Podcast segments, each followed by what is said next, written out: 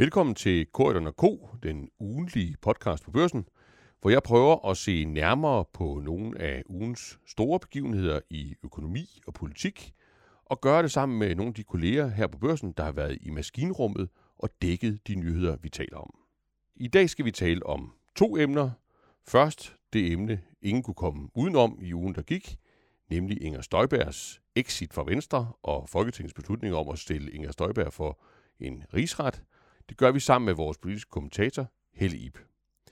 Derefter skal vi prøve at se nærmere på det, der sker dag for dag under hele coronakrisen, nemlig at gældsbjerget vokser. Vi låner penge både i Danmark og i udlandet for at betale coronaregningen. Hvordan fungerer det egentlig rent teknisk? Hvor kommer pengene fra? Er det noget, vi skal bekymre os om? Og hvordan stopper det igen? Det taler jeg om med vores cheføkonom Sten Bokan og vores økonomiske redaktør Ken Præfke. Der er ingen vej udenom at tale om Inger Støjberg øh, i den her uge, det har der snart ikke været i, i mange uger i, i dansk politik. Og til at hjælpe os med at forstå alt det, der sker øh, rundt om Inger Støjberg, der har vi fået øh, børsens politiske kommentator, øh, Helle Ip, i studiet. Velkommen, Helle. Tak for det. Og, øh, og nu er det jo sket. Øh, Inger Støjberg har forladt øh, Venstre, og, og må man sige med et, med et brag. Øh, hvad tror du, de tænker, øh, de mennesker, det her berører? Hvad tænker, hvad tænker Jacob Ellemann i sit stille sind øh, om, øh, om den udvikling? Jamen, jeg tror, hvis han havde forestillet sig, at der kunne komme et eller andet øh, befrielsens øjeblik i det moment, øh, Inger Støjberg øh, besluttede sig, så er det i hvert fald ikke et, der kommer til at sætte ham eller Venstre fri. Jeg tror faktisk, hun har valgt øh, lige præcis den model, øh, som kan genere Jakob Ellemann og partiet mest muligt i øjeblikket ved at blive løsgænger, frem for at træffe et valg om at for eksempel tilslutte sig et af de andre partier, som havde været oplagt, Dansk Folkeparti eller Ny Borgerlig. Mm. Og, og hvad, altså helt klinisk, hvad tænker hun, tror du? Altså, øh, altså hun skal selvfølgelig forberede sig på at, at, at blive stillet for en, øh, en, en rigsret, øh, men sådan rent politisk... Øh, hvad er det for en manøvre, hun har lavet? Hvad, hvad er det for nogle muligheder, hun formentlig sidder og overvejer? Jeg synes egentlig, hun, hun forklarer det meget øh, firkantet, øh, meget øh, logisk, umiddelbart selv. Øh, hun føler, øh, og i hvert fald giver udtryk for, at hun er venstremand helt ind til benet, øh, har været det i rigtig mange år, er afsindig glad for øh, sit især jyske bagland, og hun føler, og giver øh, konstant udtryk for, at det er hende, øh, der kæmper øh, for de ægte værdier i Venstre. Hun er bærer af partiets historie, øh, og hun øh, giver udtryk for, at hun øh, ja, føler sig egentlig offret øh, af en kurs, øh, som hun øh, synes er skæv, mm. og som hun synes, øh, Jacob Ellemann er i færd med at trække partiet ind på. Mm.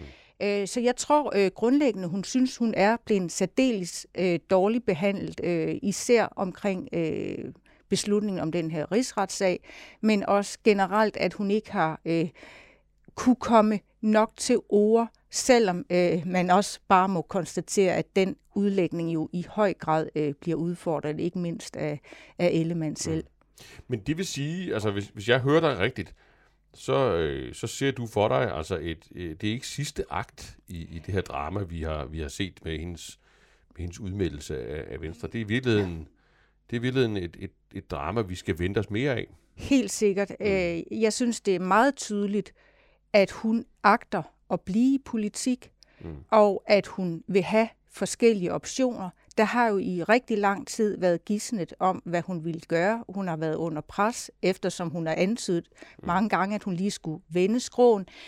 Øh, jeg tror, hun har flere muligheder nu, og nu er presset lettet i den forstand, at der så ikke er nogen, der vil afkræve hende øh, et endeligt svar nu. Og det vil sige, at hun har nogle muligheder foran sig. Hun kan vente øh, til det senere i år falder en afgørelse i rigsretssagen. Hun kan vente på at se, hvad sker der egentlig nu under Jacob, Jacob Ellemanns øh, ledelse? Altså er der flere, der følger øh, med hende? Øh, vil der fortsat være sivning af vælgere? Dansk Folkeparti, Nye Borgerlige fortsætter med at bejle til hende. Hun står faktisk i en situation nu, hvor hun fortsat kan få ekstremt meget opmærksomhed, hver gang hun går i medierne, og samtidig øh, har hun købt sig tid. Mm. Og, og den dag, øh, der måtte blive udskrevet, skrevet et folketingsvalg, og hun har ambitioner om øh, fortsat at spille en rolle i politik, jamen der ville hun jo kunne beslutte sig for øh, enten at komme tilbage til Venstre, øh, hvis der er en mulighed for det, eller vælge øh, et andet parti, som hun øh, kunne se en fremtid i. Mm. Men lad os lige øh, tage det, han har sagt i, i, i kronologisk rækkefølge. Først, så skal hun jo gennem en retssag. Altså, hun skal, hun skal stilles for en, en rigsret. Den afventer, øh, den afventer Instrukskommissionens endelige arbejde, hvor de også skal se på, hvordan var det nu med de her embedsmænd, der var involveret i, i hele forløbet. Men så går den jo i gang med sit, med sit arbejde, og hvad forventer du dig egentlig af det forløb? Og her tænker jeg ikke sådan juridisk. Øh, jeg tænker mere, hvis du ser på det som øh, som en brik i det her politiske spil, som, som du beskriver? Jamen det er klart, at meget af den diskussion, øh, vi har oplevet frem til beslutningen, som endelig blev konfirmeret tirsdag i Folketinget om at rejse den her rigsretssag, der har der jo været diskussion om, hvordan øh, man skulle øh, forstå bevisbyrden og hele det politiske spørgsmål. Mm. Spørgsmålet om stramningsgraden i udlændingepolitikken, spørgsmålet om, handler det her grundlæggende om øh, bare i gåsøjen og kæmpe for nogle danske værdier. Mm. Der tror jeg så, vi kommer over nu i et spor, øh, hvor øh, rigsretten får lov til at arbejde, og man så må forvente, at de øh, på et eller andet tidspunkt øh, så zoomer ind øh, på juraen i det. Mm. Så der vil være en del af diskussionen, øh, som øh, ikke vil få samme plads i offentligheden. Men selvfølgelig øh, bliver det ekstremt interessant øh, at følge øh, mange af de afhøringer, der har været i Instrukskommissionen, vil jo blive gentaget, mm. øh, når rigsretten arbejder. Og hele spørgsmålet om det forhold, øh, som Instrukskommissionen også var inde på, at der ikke er fundet belæg for, at Støjberg i sin tid som øh, udlændingeminister afgav en direkte ordre, skriftlig eller mundtlig, til embedsmændene om at bryde loven. Hvad kommer sådan et, øh, en konklusion øh, til at betyde øh, for rigsrettens vurdering, det er der jo ingen af os, der kan svare på nu. Men Nej. det, øh, der i hvert fald er stensikkert, det er, at den politiske del af det, spørgsmålet om, øh, hvordan man inden for lovgivningens rammer, eventuelt øh, også indimellem at gå lidt til grænsen, eller tage nogle prøvesager, udfordre øh, måske også konventionerne, som der indimellem har været drøftet i udlændingepolitikken. Altså selve det politiske spørgsmål, diskussion om, hvad er grænsen øh, for, hvor meget du kan stramme udlændingepolitikken, og er der brug for helt nye redskaber. Mm. Den vil fortsætte i år. Mm.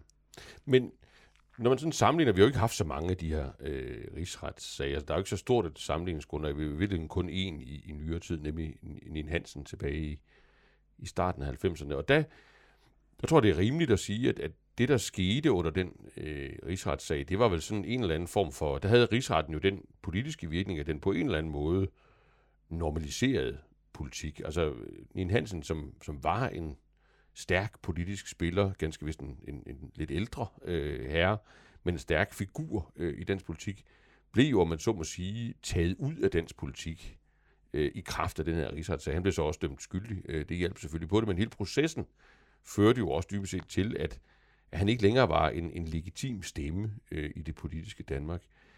Den her gang, øh, er det da noget lignende, vi har udsigt til, når det gælder øh, Inger Støjberg, eller, eller lever vi i dag i en, i en anden tid, hvor man vil se øh, rigsretten blive brugt som en, en form for kampagneplatform for en, en, en politiker, der jo åbenlyst har en, en sag, hun stadigvæk vil slås for? Jeg tror ikke, man kan direkte bruge ordet øh, kamp kampagneplatform. Jeg tror også, der vil være en vis respekt for, så længe rigsretten arbejder, og det vil jo øh, finde sted det meste af i år. Altså optimistisk er det vurderet, at der først kan komme øh, en, en endelig dom eller afklaring i slutningen af i år. Mm. Øhm, så der tror jeg, der vil være respekt for det arbejde, og jeg synes også, man kunne fornemme på den øh, meget ophedede debat, der var tirsdag, da der skulle stemmes, at det er ikke noget, øh, politikerne er særlig glade for det her. Det er det absolut hårdeste redskab, du kan gribe til i mm. værktøjskassen. Det er en ekstremt alvorlig øh, situation, når der er et flertal i Folketinget, øh, der bliver nødt til at gribe til det redskab. Men omvendt må man også bare sige, den måde, der er blevet argumenteret på, mm. øh, fra Inger Støjbergs side, og fra de, øh, en stor del af de 30, der endte med at sige nej, stemme nej til den her rigsretssag, jamen der er, jo, er der jo også argumenteret for, at vi havde at gøre øh, med en politiker, øh, der tilbage, en minister, der tilbage i, i 2016 var under kæmpe pres mm. øh, fra det meste af Folketinget, øh, fra de radikale ja. over Socialdemokraterne, der råbte op om, at barnebrud skulle man på ingen måde øh, acceptere øh, i Danmark. Hun skulle øh, skride ind, blive kaldt i samråd osv.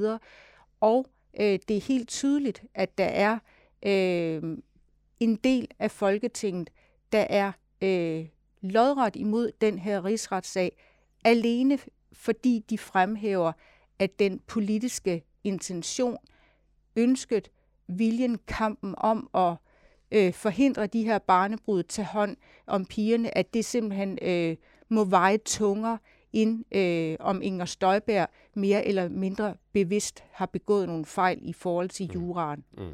Men, men hvis man så prøver at gisne om, om udfaldet, og der er vi selvfølgelig ude på den tynde is, det, det, det er jeg helt med på. Øh, I sådan forskellige scenarier, altså man er jo, man er jo uskyldig indtil det modsatte er bevist i, i en dansk øh, retlig sammenhæng. Hvis Inger Støjberg bliver frikendt her, hvad er det så for en politisk situation, vi, vi står i? Er, er, det, er det eksplosivt øh, i forhold til hendes muligheder for så at, at komme tilbage i en eller anden form, eller, eller hvordan vurderer du, du det? Øh, og omvendt, hvis jeg må, må, må tage det scenarie, hvis hun bliver dømt, øh, det kan jo så være en mere eller mindre øh, hård døm, dom, jeg tror, man har jo sådan typisk talt om, at, at vi nok er, ligger i et, et terræn, hvor vi taler om en eller anden form for bødestraf øh, her. Jamen, er hun så færdig i dansk politik? Øh, hvad, hvad, hvad, hvad vil være din vurdering af, af scenarierne øh, der nogle måneder fremme? Jeg vil sige umiddelbart, at der skal en meget hård dom til, før jeg tror, hun er færdig i politik. Jeg tror, mm. hun er meget optændt af, og i øvrigt bestyrket i de mange meldinger, hun har fået øh, de andre partier, øh, der har bejlet til hende, øh, den opbakning, hun har i Venstres bagland, det forhold, at hun blev valgt øh, med et massivt flertal på mm. posten som næstformand, også på et tidspunkt, øh, hvor der var øh, udsigt til, at det kunne ende på den her måde med en mm. rigsretssag. Altså jeg tror, hun øh, føler sig bestyrket i, at hun har fat i den lange ende i udlændingepolitikken, at man skal øh, kæmpe dag og nat, bære de her værdier, som hun siger direkte i hjertet. Øh, så at hun øh, skal mødes med en meget, meget hård dom, mm. øh, før øh, hun er færdig, og før andre partier også vil lægge afstand til hende. Mm. Omvendt kan man sige, bliver hun øh, totalt frikendt, jamen det siger jo næsten sig selv, øh, at, at, at så vil det være øh, en kæmpe, kæmpe oprejsning og et tilsvarende ekstremt hårdt nederlag øh, for Jakob Ellemann Jensen, fordi selvom han ganske vist begrundet øh, Venstres tilslutning til den her rigsretssag med, at det jo også er en mulighed for hende at, at blive, øh, for at blive frikendt øh, for de her alvorlige anklager, jamen så er der jo ikke nogen tvivl om, at det forhold, at han øh, tilbage i december i et interview i Jyllandsposten åbnede for, at Venstre kunne være nødt til at komme i den her situation, som et parti, der gennem øh, 150 år stod øh, med begge ben øh, på retsstatens side, at at man så kunne blive nødt til øh, at anbefale at støtte en rigsretssag. Det har været med til at få den her lavine til at mm. rulle, har været med til at øh, tige Støjberg så meget, så hun også har brugt den her uge til øh, ja, nærmest at klæde øh, Jakob Ellemann øh, åben krig øh, med meget, meget hård udfald om, at han trækker partiet den forkerte retning, at han ikke har opbakning nok øh, fra øh, Blå Blok i øvrigt, og, og nok heller ikke kan blive statsminister en dag. Mm. Men skulle vi prøve at, at slutte der, altså med, med alt det, der ikke handler om, om Inger Støjberg, eller i hvert fald ikke kun om Inger Støjberg, men, men om Blå Blok og, og særligt, øh, særligt Venstre. Altså, hvis du skulle give sådan en, en, en klinisk kommentator diagnose af Venstres situation øh, lige nu, altså tror du, tror du Venstre kommer til at løbe ned under 10% i meningsmålingerne, og tror du, tror du, tror du der er, altså hvad, hvad er vejen frem i den meget, meget, meget pressede situation, de står i lige nu? Jamen altså det er jo efterhånden en uhyre banal konstatering, men det er klart, at når øh, partiet på kort tid har mistet to ekstremt markante profiler. Lars Løkke Rasmussen, der er i gang med sit eget politiske netværk. En mand, som i øvrigt pegede på Jakob Ellemann øh, og åbenlyst eller åben gav udtryk for, at han foretrak ham i stedet for, for Christian Jensen som, som sin egen afløser. Og så øh, nu Inger Støjberg, som jo også er en kæmpe øh, vælger- og stemmemagnet, at så bløder Ellemann og Venstre øh, til hver side i målingerne, og, og vi har ikke øh, formentlig set bunden endnu. Mm. Ellemann står jo i en helt ekstrem øh, svær situation, fordi nogle af de tanker, han selv øh, har forsøgt sig med, og måske også at placere Venstre lidt mere ind på midten, en eller anden form for øh, samarbejde også øh, om at presse regeringen i den økonomiske politik sammen med de radikale, men samtidig understregning af, at man står på retsstatens side og også ønsker globalisering, et helhjertet EU-samarbejde osv. Det er jo meget den dagsorden, Lars Løkke Rasmussen øh, placerer sig på, og samtidig har du så til den anden side en Inger Støjberg, øh, der i samklang med Dansk øh, Folkeparti og Nye Borgerlige konstant minder om, at det kan godt være, at Jacob Ellemann øh, hele tiden understreger, at Venstres politik er uforandret, at han står øh, for en fast og færre udlændingepolitik. Det er så sent som øh, i den her uge blevet understreget øh, med et omfattende forslag, at det er meget, meget svært at placere Venstre på slappersiden i udlændingepolitikken, så er han så presset øh, begge sider, fra begge sider nu, at han står i en uhyre vanskelig situation. Mm. Og hertil må man selvfølgelig også bare lægge et grundvilkår, som vil gøre det, som jeg ser det, vanskeligt for en hvilken som helst venstreformand. Og det handler jo dybest set om, at Socialdemokraterne, øh, ikke mindst under Mette Frederiksens ledelse, har truffet en beslutning om, at man aldrig nogensinde mere vil tabe magten på grund af udlændingepolitikken. Og jeg tror, Mette Frederiksen og Mathias Tesfaye anytime vil være øh, i stand til eller forsøge, ikke mindst på signalplanet, at overhale venstre højre om på udlændingepolitikken. Så det kort, der engang øh, var godt øh, for Venstre og Blå Blok som sådan, det trumfkort, man havde, at man kunne vinde på en hård udlændingepolitik, det er simpelthen blevet flået ud øh, af hænderne øh, på Ellemann og resten af Blå Blok. Mm. Og så er det muligt, de så kan fordele øh, mandaterne, stemmerne anderledes internt i de her opgør om, hvor man skal lægge sig. Øh, men jeg ser ikke nogen løsning overhovedet for Ellemann i bare øh, at give alt for meget køb øh, på øh, grundlæggende grænser. Øh, jeg tror, der altså det er ikke muligt at finde en model, øh, hvor du kan plise Inger Støjberg, Nye Borgerlige og Dansk Folkeparti tilstrækkeligt meget til, at, at de vil holde op med at kritisere Venstre. Men, men det er jo interessant, og, og måske skal vi slutte der, fordi det betyder jo, øh, hvis jeg forstår dig ret, så betyder det jo, at, at igen, igen, igen, så er udlændingepolitikken tilbage som, som sådan en faktor, der er helt afgørende for, hvor magten ligger henne i, i Danmark.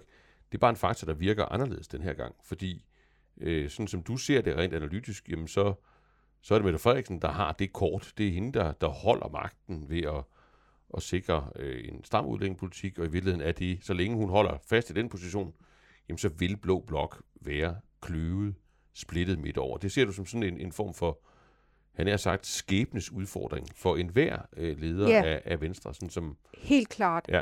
Øh, og det kan godt være, at det ikke er direkte blevet et vinderkort for Mette Frederiksen, men hun er i hvert fald øh, lykkedes med at neutralisere det som trumfkort for de borgerlige. Mm. Og hertil skal du lægge, at hun har øh, åbenbart øh, så fast greb om tropperne, mm. øh, der er så glade for i det hele taget, at hun har et fast greb om magten og svimlende gode øh, meningsmålinger, at hun står med et meget mere disciplineret parti. Mm. Og der må man bare sige, der er Venstre også traditionelt mere splittet mellem øh, mennesker, der hylder øh, liberale, individuelle frihedsrettigheder, øh, forhold til EU, globalisering, konventioner, internationale aftaler osv. på den ene side, og, og, og så en anden, men også stor gruppe, øh, som er mere over i noget, hvor man kunne tale om øh, mere nationalkonservative værdier.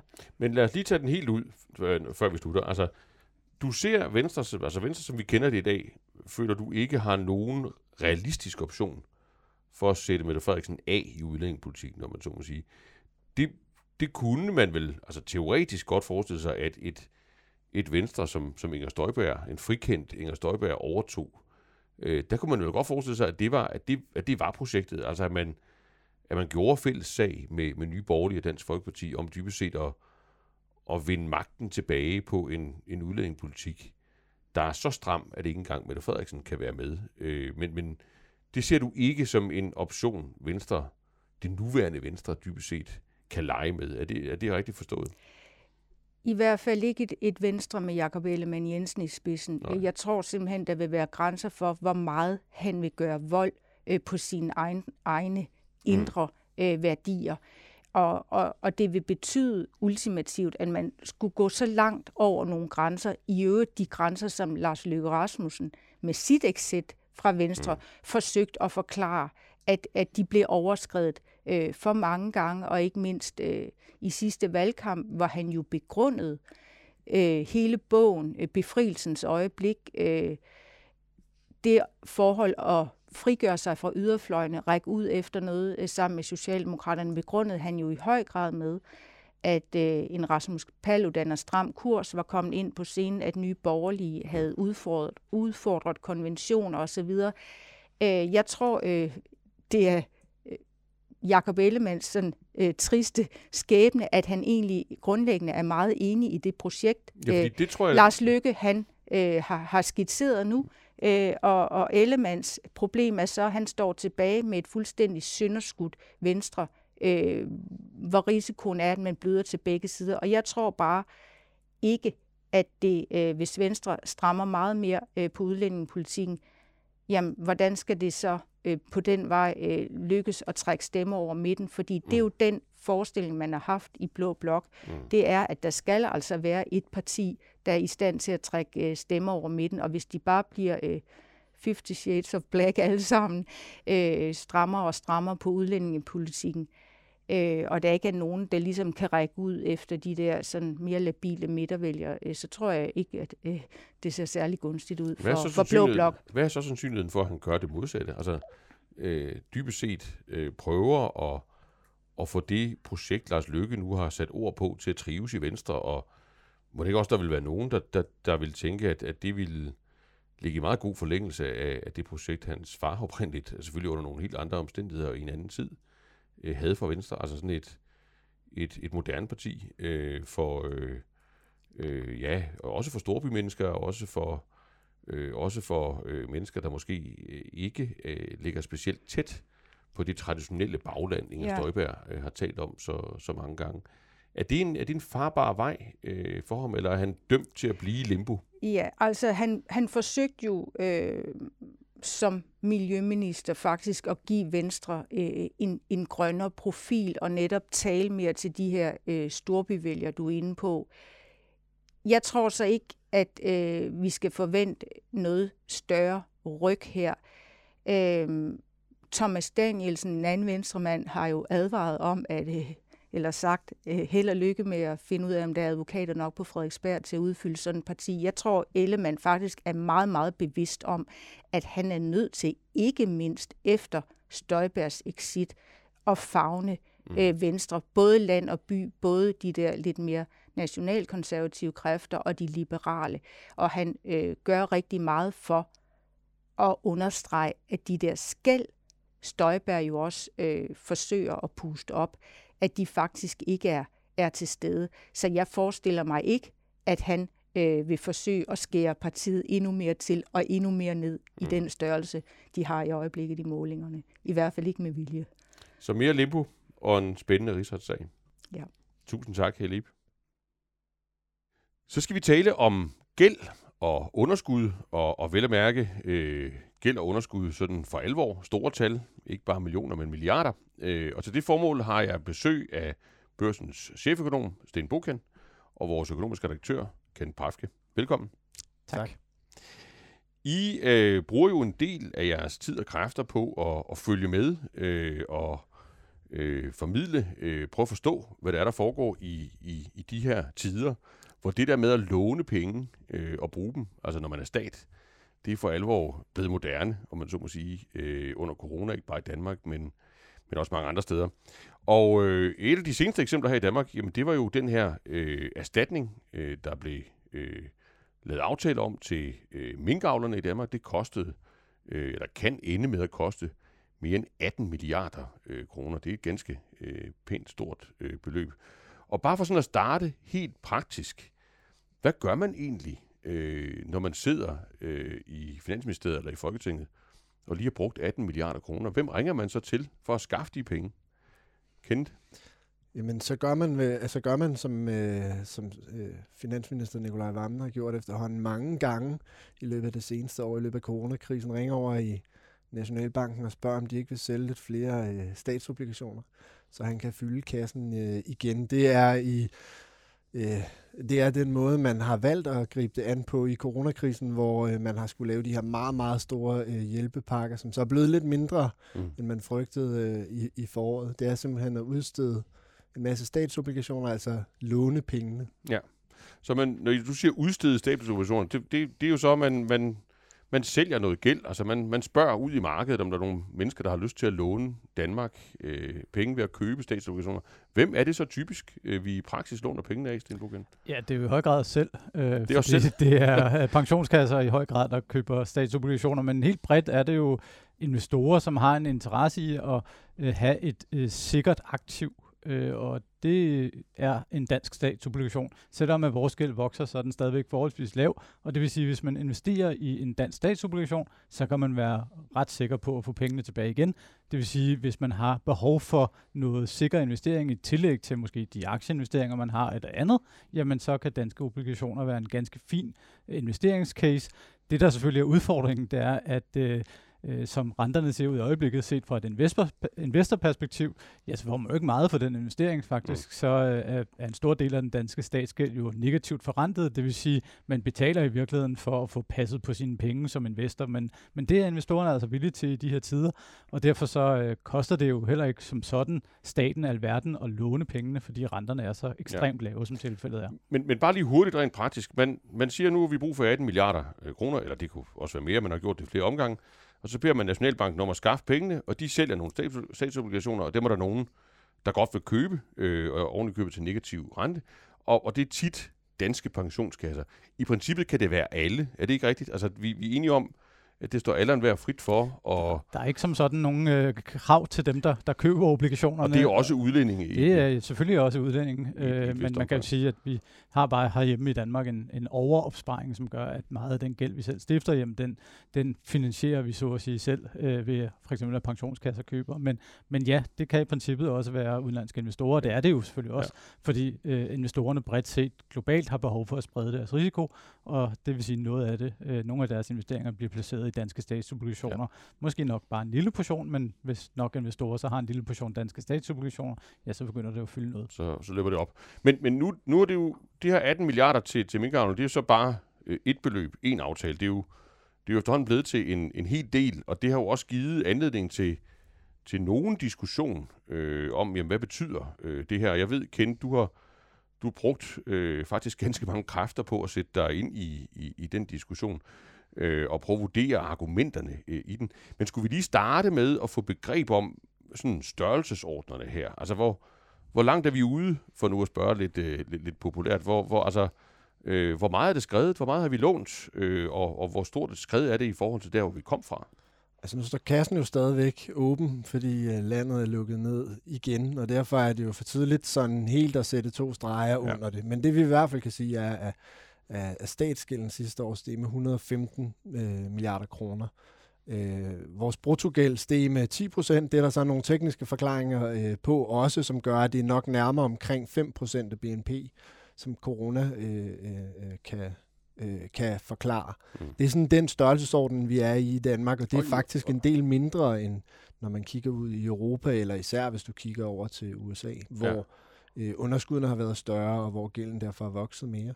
Og 5% af BNP, altså BNP, alt det vi, vi tjener i Danmark overhovedet på, på, på et år, i, i forhold til hvad? Altså hvor kom vi fra?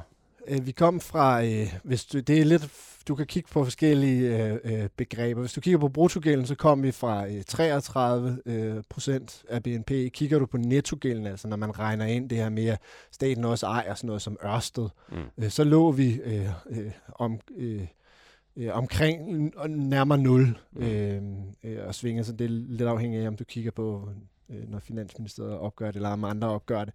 Så vi kom fra et meget lavt udgangspunkt, ja. og vi kom fra et udgangspunkt, der både er meget lavere end, øh, end den gæld, vi må have, når man spørger EU mm. øh, om lov til den slags, og vi kom også med et meget lavere gældsniveau end øh, jo nærmest alle andre øh, øh, vestlige lande. Ikke? Ja. Godt. Du har kigget øh, nærmere på øh, journalistisk mm. diskussionen om, om det her, fordi det er jo ikke bare Danmark, øh, der gør det her, som du også øh, selv nævnte. Det, det er sådan stort set alle lande og, og flere af dem jo i langt højere grad end, end Danmark. Og må ikke ganske mange helt almindelige mennesker har det sådan, at, at, at, at de spørger sig selv og hinanden, om, om det nu kan, kan gå godt, og om der nu ligesom er styr på, øh, hvad kan man sige, øh, den økonomiske faglighed, teknikken øh, i, i forhold til, øh, om det her det er holdbart. Og du har prøvet at spørge øh, jo nogle af, af, de, af de tungeste eksperter øh, globalt, og hvis jeg forstår det rigtigt, så, så det du prøver at dokumentere, det er jo, at de har ændret opfattelse af de her ting øh, i forhold til, hvad vi traditionelt har hørt dem sige. Er det rigtigt? Mm, det er det.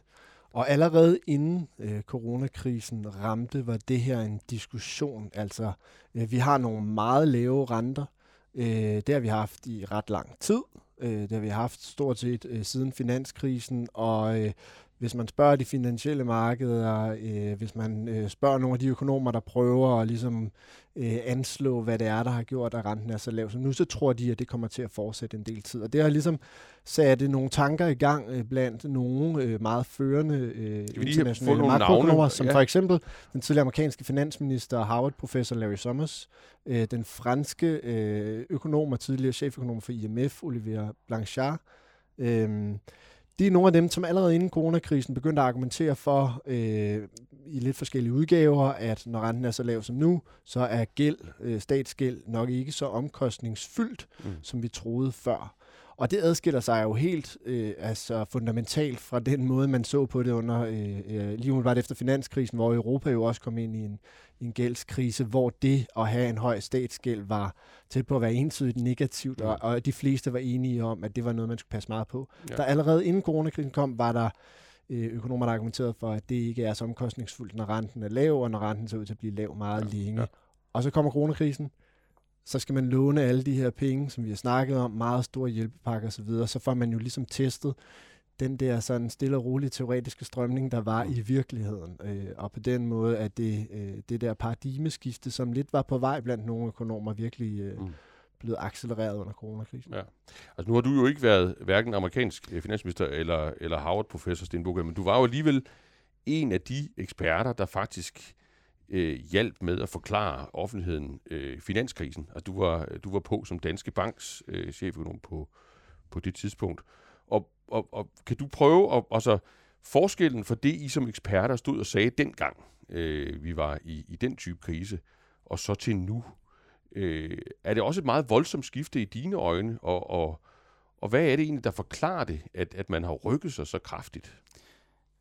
Altså i mine øjne er det bestemt et voldsomt skifte. Man kan diskutere, om det sådan er, er et teoretisk skifte, eller om det er bare et praktisk skifte. Men i hvert fald kan man sige, at den praktiske del af det, jamen øh, når, øh, da vi stod tilbage i, i 2011 og 2012, hvor, hvor gælden jo steg i, i lang række lande, og hvor Grækenland jo kom i problemer, og siden da også Spanien, Irland, Grækenland og Portugal og Frankrig til en vis øh, del også, jamen der skete der jo det, at øh, markedsrenterne blev presset voldsomt i vejret. Øh, og øh, i det græske tilfælde, så kom man jo op og have en årsrente på nogle af deres korte obligationer, som var op over 100 procent. Mm. Øhm, så begynder det at være lidt svært at få, en, øh, at få en økonomi til at hænge sammen, hvis mm. man skal betale 100 procent i rente på en gæld, som så vel og mærket i forvejen er over 100 procent af ens løbende økonomi, øh, mm. altså af BNP. Så man kan sige, at dengang, jamen, der var der en meget sådan hård straf fra de finansielle markeder, som gjorde, at øh, bekymringen for gæld, for gæld var, var ekstremt stor, og som jo også gjorde, at øh, man jo så efterfølgende var nødt til at lade Grækenland gå i hvert fald delvis statsbankerot, og øh, prøvede jo at indføre alle mulige forskellige former for, for øh, både hjælpepakker, men også reformer i, i, i de sydeuropæiske lande. Og der må vi jo sige, at den her gang, jamen så har vi slet ikke set den samme markedsreaktion. Og det skyldes så nok også, at centralbankernes rolle i den nuværende krise er markant forskellig fra, hvad, de var, hvad den var tilbage under, under statsgældskrisen. Under statsgældskrisen, jamen der var mantraet fra den europæiske centralbank, at man ligesom ikke skulle blande sig i den politiske proces. Og derfor så var det et spørgsmål om, at de lande, der havde gæld, jamen de måtte rydde op, og så kunne man så måske godt hjælpe dem lidt på vej.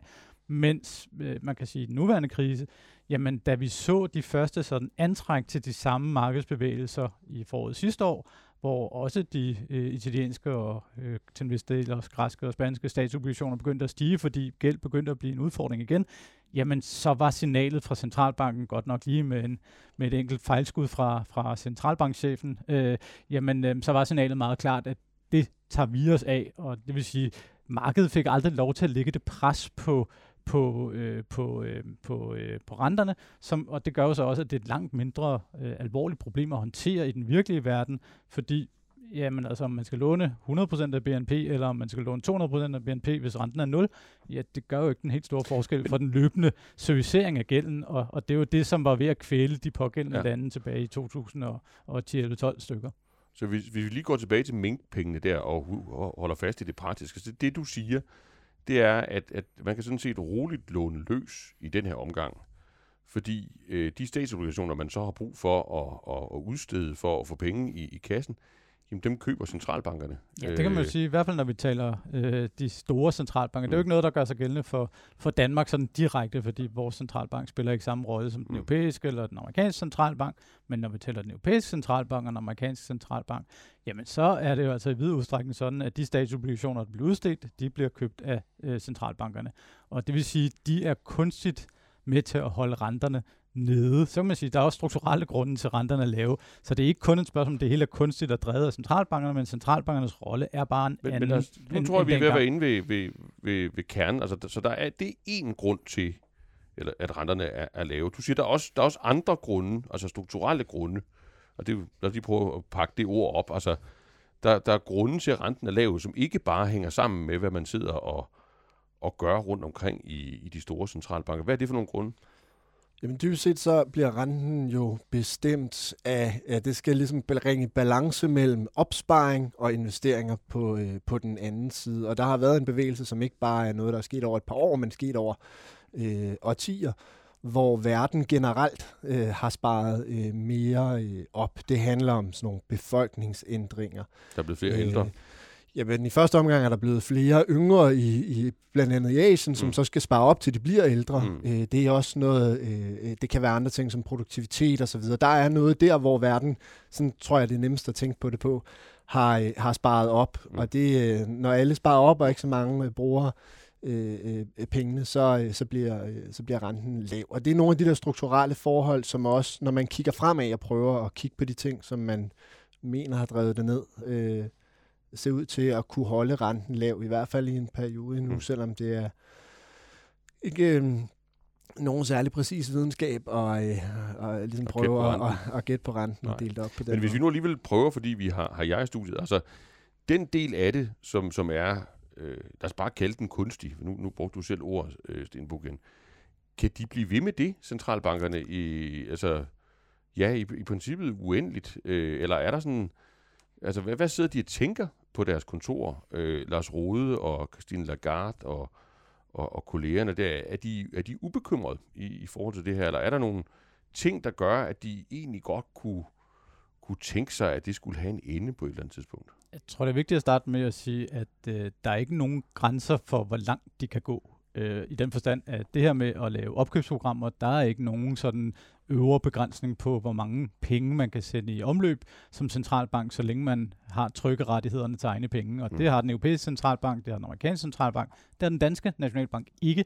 Ja. Øh, forstået på den måde, at så længe vi har en fastkurspolitik, så kan man ikke bare øh, gå amok med øh, at lade sædelpressen køre og købe statsobligationer. Og derfor er det lidt noget andet, når, når Lars Rode på, går på arbejde, end når Christine Lagarde går på arbejde. Men mm. når Christine Lagarde går på arbejde, jamen så har hun sådan set ikke en begrænsning sådan teknisk Så kan der Mm. til gengæld være nogle ubehagelige bivirkninger, hvis man lader det køre for langt. Der kan eksempelvis være tendenser til bobbeldannelse, hvis man sådan oversvømmer det finansielle system med for meget likvid, øh, for mange likvide Prøv, prøv, lige, midler. prøv lige at pakke det ud. Altså bobledannelse ved likvide midler. Altså, hvad, hvad er det konkret? Altså dybest set, så sker der jo det i de her år, at man øger det, den, den mængde penge, der er i omløb i samfundet. Ja. Og øh, de penge skal jo placeres et eller andet sted, og øh, centralbankerne placerer dem i statsobligationer, men det betyder jo så, at du og jeg med vores opsparing, vi kan ikke rigtig komme ind i statsobligationer, uden at i hvert fald skulle tabe nogle penge på det, fordi renterne er så lave. Og så tænker vi, så går vi over og køber nogle aktier i stedet for. Og øh, jo flere, der tænker på den måde, jo større risiko er der så for, at man kan få en eller anden element af, af noget boble ind i aktiemarkedet, eller boligmarkedet, eller hvad det nu måtte Ja. være for et marked, mm. som, som pengene så svømmer rundt til. Ja. Og det er den, en af de bekymringer, man, man kan have. En anden bekymring er selvfølgelig også, om det på sigt begynder at skabe noget inflation. Det er jo sådan det, deres styringsmål, øh, Mm. og forhindre, at den bliver for høj. Lige nu er den for lav, så lige nu er det ikke den store bekymring, men det kan det blive. Og derfor kan man sige, at der kan være en masse gode grunde til, at man ikke vil gå for langt ned ad den sti, man, man er på, men der er ikke nogen sådan tekniske hindringer lige Mm. nu og her, som gør, at øh, man bliver forhindret i i morgen, hvis det skulle være nødvendigt, at øge pengemængden yderligere og købe endnu flere statsobligationer, hvis behovet måtte vi- vise sig. Og derfor kan man sige, at centralbankerne har ikke nogen bremse som sådan, andet end den, de selv måtte finde på. Øh, og, og det ser ikke ud som, de lige er ved at finde på en. Det ser Mm. snarere ud til, at de kommer til at fortsætte med det her et, et godt stykke tid. Men, men jeg tror godt, man kan sige, at der er ikke så mange centralbankchefer rundt om i verden, som er specielt glade for den situation, de sidder i. Nej. Det er ikke brede smil. De har ikke rigtig så meget, de kan gøre. De har allerede banket renten i bund. De har allerede prøvet at lave opkøbsprogrammer, likviditetsprogrammer osv. Det, de egentlig er sat i verden for, altså at sikre inflation omkring 2%, det går rigtig skidt. Det har det gået rigtig skidt rigtig længe. Samtidig har vi været i det her øh, miljø med meget lave renter øh, ret længe. Og det kan man se på boligmarkedet, aktiemarkedet osv. Jeg tror ikke, der er nogen, der er uenige om, at de lave renter har været med til at puste til, til aktivpriserne øh, som, øh, som Sten også sagde. Og det er jo også noget, man allerede inden coronakrisen kunne høre de her centralbankchefer begynde at reflektere over. Altså, det kommer jo især dem til gavn, der har en bolig, der kan stige i værdi eller ejer aktier. Altså, der er et ulighedsaspekt, men der er også det her finansielle stabilitetsaspekt. Hvad den dag renten stiger, øh, øh, står vi så med problemer i den anden ende. Så jeg tror ikke, at de synes, at det er en udpræget øh, dejlig situation, øh, de sidder i, men man må bare stille det helt sådan, centrale spørgsmål, hvad er alternativet? Ikke? Ja. Men, men det, lad os, nu, nu er du selv ude om det. Altså, du har jo prøvet øh, at gå, gå længere rundt om problemstillingen, fordi du har jo ikke kun talt med de her globale øh, toneangivende økonomer. Du har også talt med andre kilder, øh, og, og øh, en særlig kilde, øh, det jo faktisk en dansk, øh, en dansk kilde, som har spillet en, en hovedrolle globalt i forbindelse med det her spørgsmål med, med, med, om gæld. Det er en mand, der hedder Paul Thomsen, øh, som har arbejdet i IMF, den internationale valutafond, og, og var den, der, der havde fornøjelsen af, om man så må sige, at, at forhandle med Grækenland om vilkårene øh, for, for hjælpen til Grækenland under finanskrisen. Mm.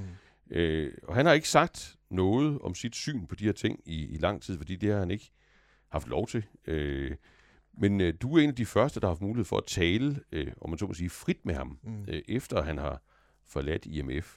Øh, og der synes jeg, du fik et, et, et noget andet perspektiv, eller i hvert fald et, et bredere perspektiv på den her diskussion om, om gæld. Kan du prøve kort at rise op, hvad det var, øh, en af vores, vores landsmænd, der sådan for alvor har spillet i den globale Superliga, øh, havde at, at bidrage med til den her diskussion? Mm. Jeg tror, det første, inden jeg begynder at sige en hel masse, man lige skal huske, det er, at den her diskussion kan man lægge ned over forskellige lande. Man kan lægge Mm. ned over Danmark, man kan lægge ned over Europa, man kan lægge ned over USA osv. Og det Paul Thomsen især har været tæt på, det er Europa. Mm. Øh, og han har set den forskel, der var på finanskrisen og gældskrisen lige umiddelbart efter, hvor han var inde med de her hjælpepakker, og så til i dag. Og når han kigger på Europa, og især når han kigger på de sydeuropæiske lande, så er han øh, bekymret. Øh, og det er han, fordi at når du kigger på lande som Italien, Frankrig, Spanien for eksempel, så kom de ind i coronakrisen med en gæld, som enten var lige så høj eller højere end gældskrisen. Altså der, hvor vi alle sammen troede, gav vide om, øh, eller spekulerede i, om euroen kunne, kunne brase sammen, hvor det var svært for de her lande at gå ud i markedet og låne penge. Øhm, og øh, det, som øh, Blanchard og Sommer siger, der er lidt mere albuerum til at låne lidt flere penge, når renten er lav osv., der siger Paul Thompson, jamen den, det albuerum, det har de her sydeuropæiske lande altså for længst øh, brugt. Mm. Øh, og han er bekymret for, at al den her snak om øh, paradigmeskifte, og øh, gæld er mindre farligt osv. Det i virkeligheden bliver en form for sovepude, mm. som gør, at, øh, at de lande ikke får lavet de reformer, der skal til, og lige pludselig så vågner vi op, og så står vi i nogle problemer, der minder om dengang han fløj til Athen og skulle have grækerne til at acceptere, at de skulle sælge en masse af deres statslige selskaber fra, at de skulle lave pensionsreformer, de skulle spare penge osv. Mm. Ja, og nu er det vel så også nogle større lande, der dybest set er i, i fokus. Altså, ja. land som Italien er jo noget, noget større økonomi med noget større gæld end, øh, end Grækenland i sin tid. Ikke? Jo, det er, en, det er en helt anden størrelse. Altså både det, du har øh, Italien, Spanien, Frankrig, som tre af de lande, han peger på, som dem, der er på en problematisk kurs. Altså det er tre af de allerstørste økonomier i Europa, så det er, hvis de kommer i problemer, noget som... Øh, hvor vi nok ikke behøver at diskutere så meget, øh, at det giver en eurokrise, mm. fordi det vil det gøre. Men så vil der jo være nogen, tror jeg, der vil sige, øh, også herhjemme, at øh, jamen, renten er jo lav, og, og centralbanken kan jo blive ved med at, at hjælpe de her lande. Det var lige forklaret, hvordan, øh, Sten Buchen.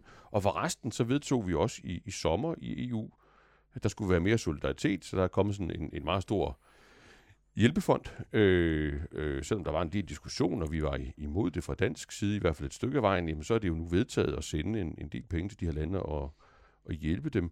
Så hvad er det egentlig, han er, er, er bekymret for? Altså, kan det her ikke, altså, kan det ikke ordnes på, på samme måde, som, som vi har ordnet, eller som vi ser ud til at kunne ordne alle de andre gældsproblemer på? Jeg tror i hvert fald, det første, som øh, øh kritikerne af Paul Thompson vil pege på, det er, at han er ved at lave den samme fejl, som der er rimelig meget konsensus om, der blev begået efter finanskrisen, altså hvor man for hurtigt kom ind i et forløb, hvor man ville spare penge på et tidspunkt, hvor økonomierne ikke var tilbage på benene. Ja. Og at han er for tidligt ude med alle de her tanker om, at nu skal vi til at øh, stramme op og så videre. Det er i hvert fald det, som når man taler med forskellige kilder, man kan fornemme, at det, der har gjort af øh, store internationale organisationer som OECD og IMF, betoner tingene helt anderledes den her gang. Den her gang siger de, det er vigtigt, at man stimulerer økonomien lidt for længe, end man begynder at spare for tidligt. Mm. Ikke? Men, men, men Stig Bukken, altså hvad, hvad er det, altså hvad er det dybest set, sådan en, en mand som Paul Thomsen eller, eller andre, der, der synger i de kor, hvad de gerne vil have, have sydeuropæerne til at gøre? Jeg tror i virkeligheden, at det de gerne vil have dem til at gøre er lidt af det samme, som vi i Danmark har haft gjort over de seneste 30-40 år, øh, hvor vi jo gennem reformer har sikret en bedre balance på vores øh, offentlige budgetter. Fordi som Paul Thomsen også er inde på, jamen så kan det godt være, at de lave renter, de har lidt flyttet, hvor afgrundens rent befinder sig. Mm. Men øh, hvis man sådan taktfast marcherer imod den, så hjælper det jo ikke så meget, hvis den bare flytter sig en smule, mm. øh, fordi på et eller andet tidspunkt kommer man så til den alligevel. Mm. Og øh, det er den bekymring, han har, og tiden må jo så vise, om, om han har ret, men noget af det, der jo i hvert fald kan, kan skubbe bag på bekymringen, er jo så eksempelvis, hvis renterne begynder at stige mere end bare lidt marginalt, mm. fordi så kan det lige pludselig være, at den der afgrund begynder at komme tæt på, og for at undgå det, jamen så er det jo sådan en som øh, Paul Thompson, ikke her midt under coronakrisen, men når vi sådan begynder at, at komme ud af den, øh, plæderer for, at, at der skal laves nogle ret sådan øh, gennemgribende reformer af en lang række af de sydeuropæiske lande, og de pågældende lande forsømte langt den ad vejen at gøre det efter øh, statsgældskrisen øh, tilbage øh, for en, ja, knap 10 år siden.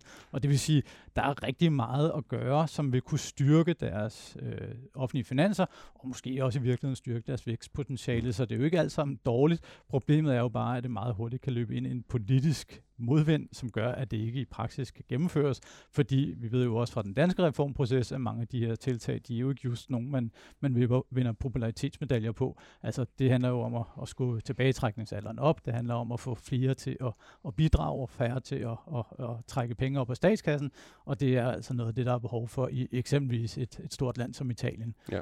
Øh, så, så det, det er den vej, øh, han argumenterer, og øh, man kan sige, øh, alternativet set fra hans perspektiv er nok i virkeligheden, at vi sådan om en måske fem eller ti år enten står med en meget dyb krise i Sydeuropa, øh, som øh, Nordeuropa så måske mere eller mindre øh, er tvunget til at, at hjælpe dem med, øh, og det vil jo så sætte EU på, på en test, eller måske at, at EU knækker, eller eurozonen knækker sådan sammen øh, på midten, øh, altså at de nordeuropæiske lande, eller de sydeuropæiske lande ikke vil lege med, mm. øh, fordi øh, spændingerne, forskellene mellem syd og nord, øh, vokser sig bare større og større. Ja.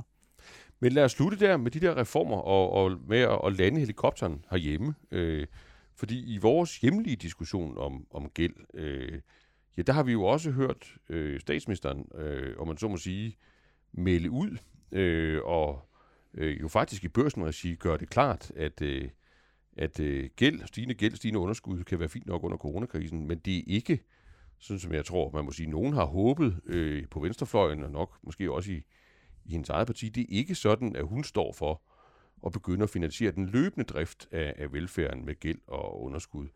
Og derfor, øh, som hun også sagde i, i børsen at sige, så er hendes analyse, at vi har brug for, for flere penge til at betale regningerne til, til velfærd og klima. Og i en dansk sammenhæng lægger hun op til, at det skal gøres med, øh, med reformer. Øh, så må vi se, hvad det bliver for nogle øh, reformer. Og kunne vi måske prøve at, at få jer to til at slutte med sådan lige og give os et billede af, når nu hun sådan har, har bundet sig til masten i en, i en dansk sammenhæng, jamen, hvornår er det så, hverdagen vender tilbage i, i dansk økonomisk politik? Hvornår er det, der igen begynder at være grænser for, hvor mange penge man kan bruge, og hvornår er det sådan, at man skal begynde at diskutere, at hvis man bruger penge på, på én ting, ja, så kan man ikke bruge de samme penge på noget andet. Hvad er jeres prognose? Hvornår får vi, får vi normaliteten tilbage i det der med gæld, underskud og reformer i dansk økonomisk politik? Kend Prafke? Øh, der er forskellige horisonter. Ja. Øh, øh, det ene kan komme ret hurtigt. Altså, det er alt det, der handler om, øh, om budgetloven, for eksempel. Hvor stort underskud må man have fra det ene år til det andet osv. Det, det kan man jo hurtigt Øh, det kommer hun til hurtigt at kunne løbe ind i igen. Alt det, der handler om gæld, der må man bare sige, der er stadigvæk rigtig langt til loftet på kort sigt. Mm. Og der er langt til 60 procent øh, af BNP i gæld der.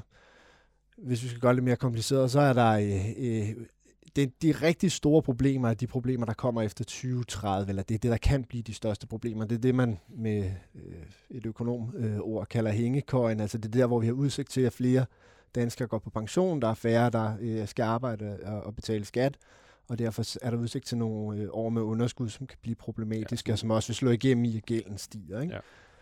Det der det er sådan for alle, altså det er der, hvor der er et sådan reelt stort uløst problem. Og alt det andet afhænger jo også meget af, hvor mange penge man har lyst til at bruge, mm. hvor mange penge man har behov for at skaffe. Mm. Men man kan så også sige, at, at timing af det kommer jo i al væsentlighed også til at afhænge af, hvordan den her coronakrise kommer til at udvikle sig herfra. Jeg tror, der er bred enighed om, at man skal ikke stramme op midt i en krise, og mm. derfor så er det jo ikke en relevant diskussion at have lige nu. Men på et eller andet tidspunkt, så forhåbentlig der kommer den her krise til at blive erstattet af en, af en mere normal hverdag. Mm. Og det er jo så der, den store test i virkeligheden kommer på, om man evner at leve op til de øh, sådan fine ord, man har sagt. Man har jo sagt, at man sigter efter, et, efter strukturel balance i 2025 og i genøvrigt i 2030. Mm. Øhm, det vil sige, at øh, det er jo om ikke, ikke ret lang tid, mm. øhm, og det vil kræve, at man, man strammer de offentlige finanser på den ene eller den anden måde, eller gennemfører reformer. Og den proces med reformer, jamen der har man jo sagt nu, at man vil lave øh, sandsynligvis primært det, der kaldes anden generationsreformer, men reformer, som udvider sådan råderummet rent økonomisk øh, ved at øge arbejdsudbuddet øh, med øh, en cirka 10.000 mennesker øh, over de kommende år. Øh, det vil ikke redde de offentlige finanser på den korte bane, men på den lange bane, så vil det være noget, som kunne fri, vil kunne frigive øh, betydelige beløb til at kunne eksempelvis investere i velfærd, som jo er, at det, som den nuværende regering vil. Hvis det var den anden side af Folketinget, der havde regeringsmagten, så ville det nok være noget, man investerede i skattelettelser. Mm. Men man kan sige, at det vil i hvert fald kunne frigive nogle midler, som vil give noget råderum, man kunne benytte sig af. Ja.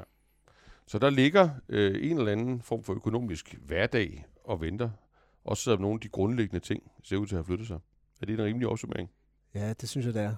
Ja, men den trænger sig ikke så hurtigt på endda. Det tror jeg er vigtigt at sige. Ikke? Altså, jeg tror, det her det, det afhænger meget af, hvordan den her coronakrise udvikler sig, når mm. vi taler gæld så længe den er her og i en eller anden forstand kan retfærdiggøre, at man gør noget med den økonomiske politik, så tror jeg ikke, at øh, den danske regering, eller for den sags skyld EU, vil lægge stort pres på, for at øh, der bliver gjort noget øh, snart tværtimod. Mm. Øh, der vil man øh, gøre, som vi har gjort indtil videre, være villige til at udskrive ret store checks, ja. også til nye mink-tilfælde, om det måtte komme. Ja. Det må vi da ikke håbe, men, men hvis det skulle være nødvendigt, så vil det jo være Og det adskiller sig i hvert fald rigtig meget fra kølvandet på finanskrisen, som du øh, også selv kan huske lidt, mm. øh, da du sad i Finansministeriet, ja, ja.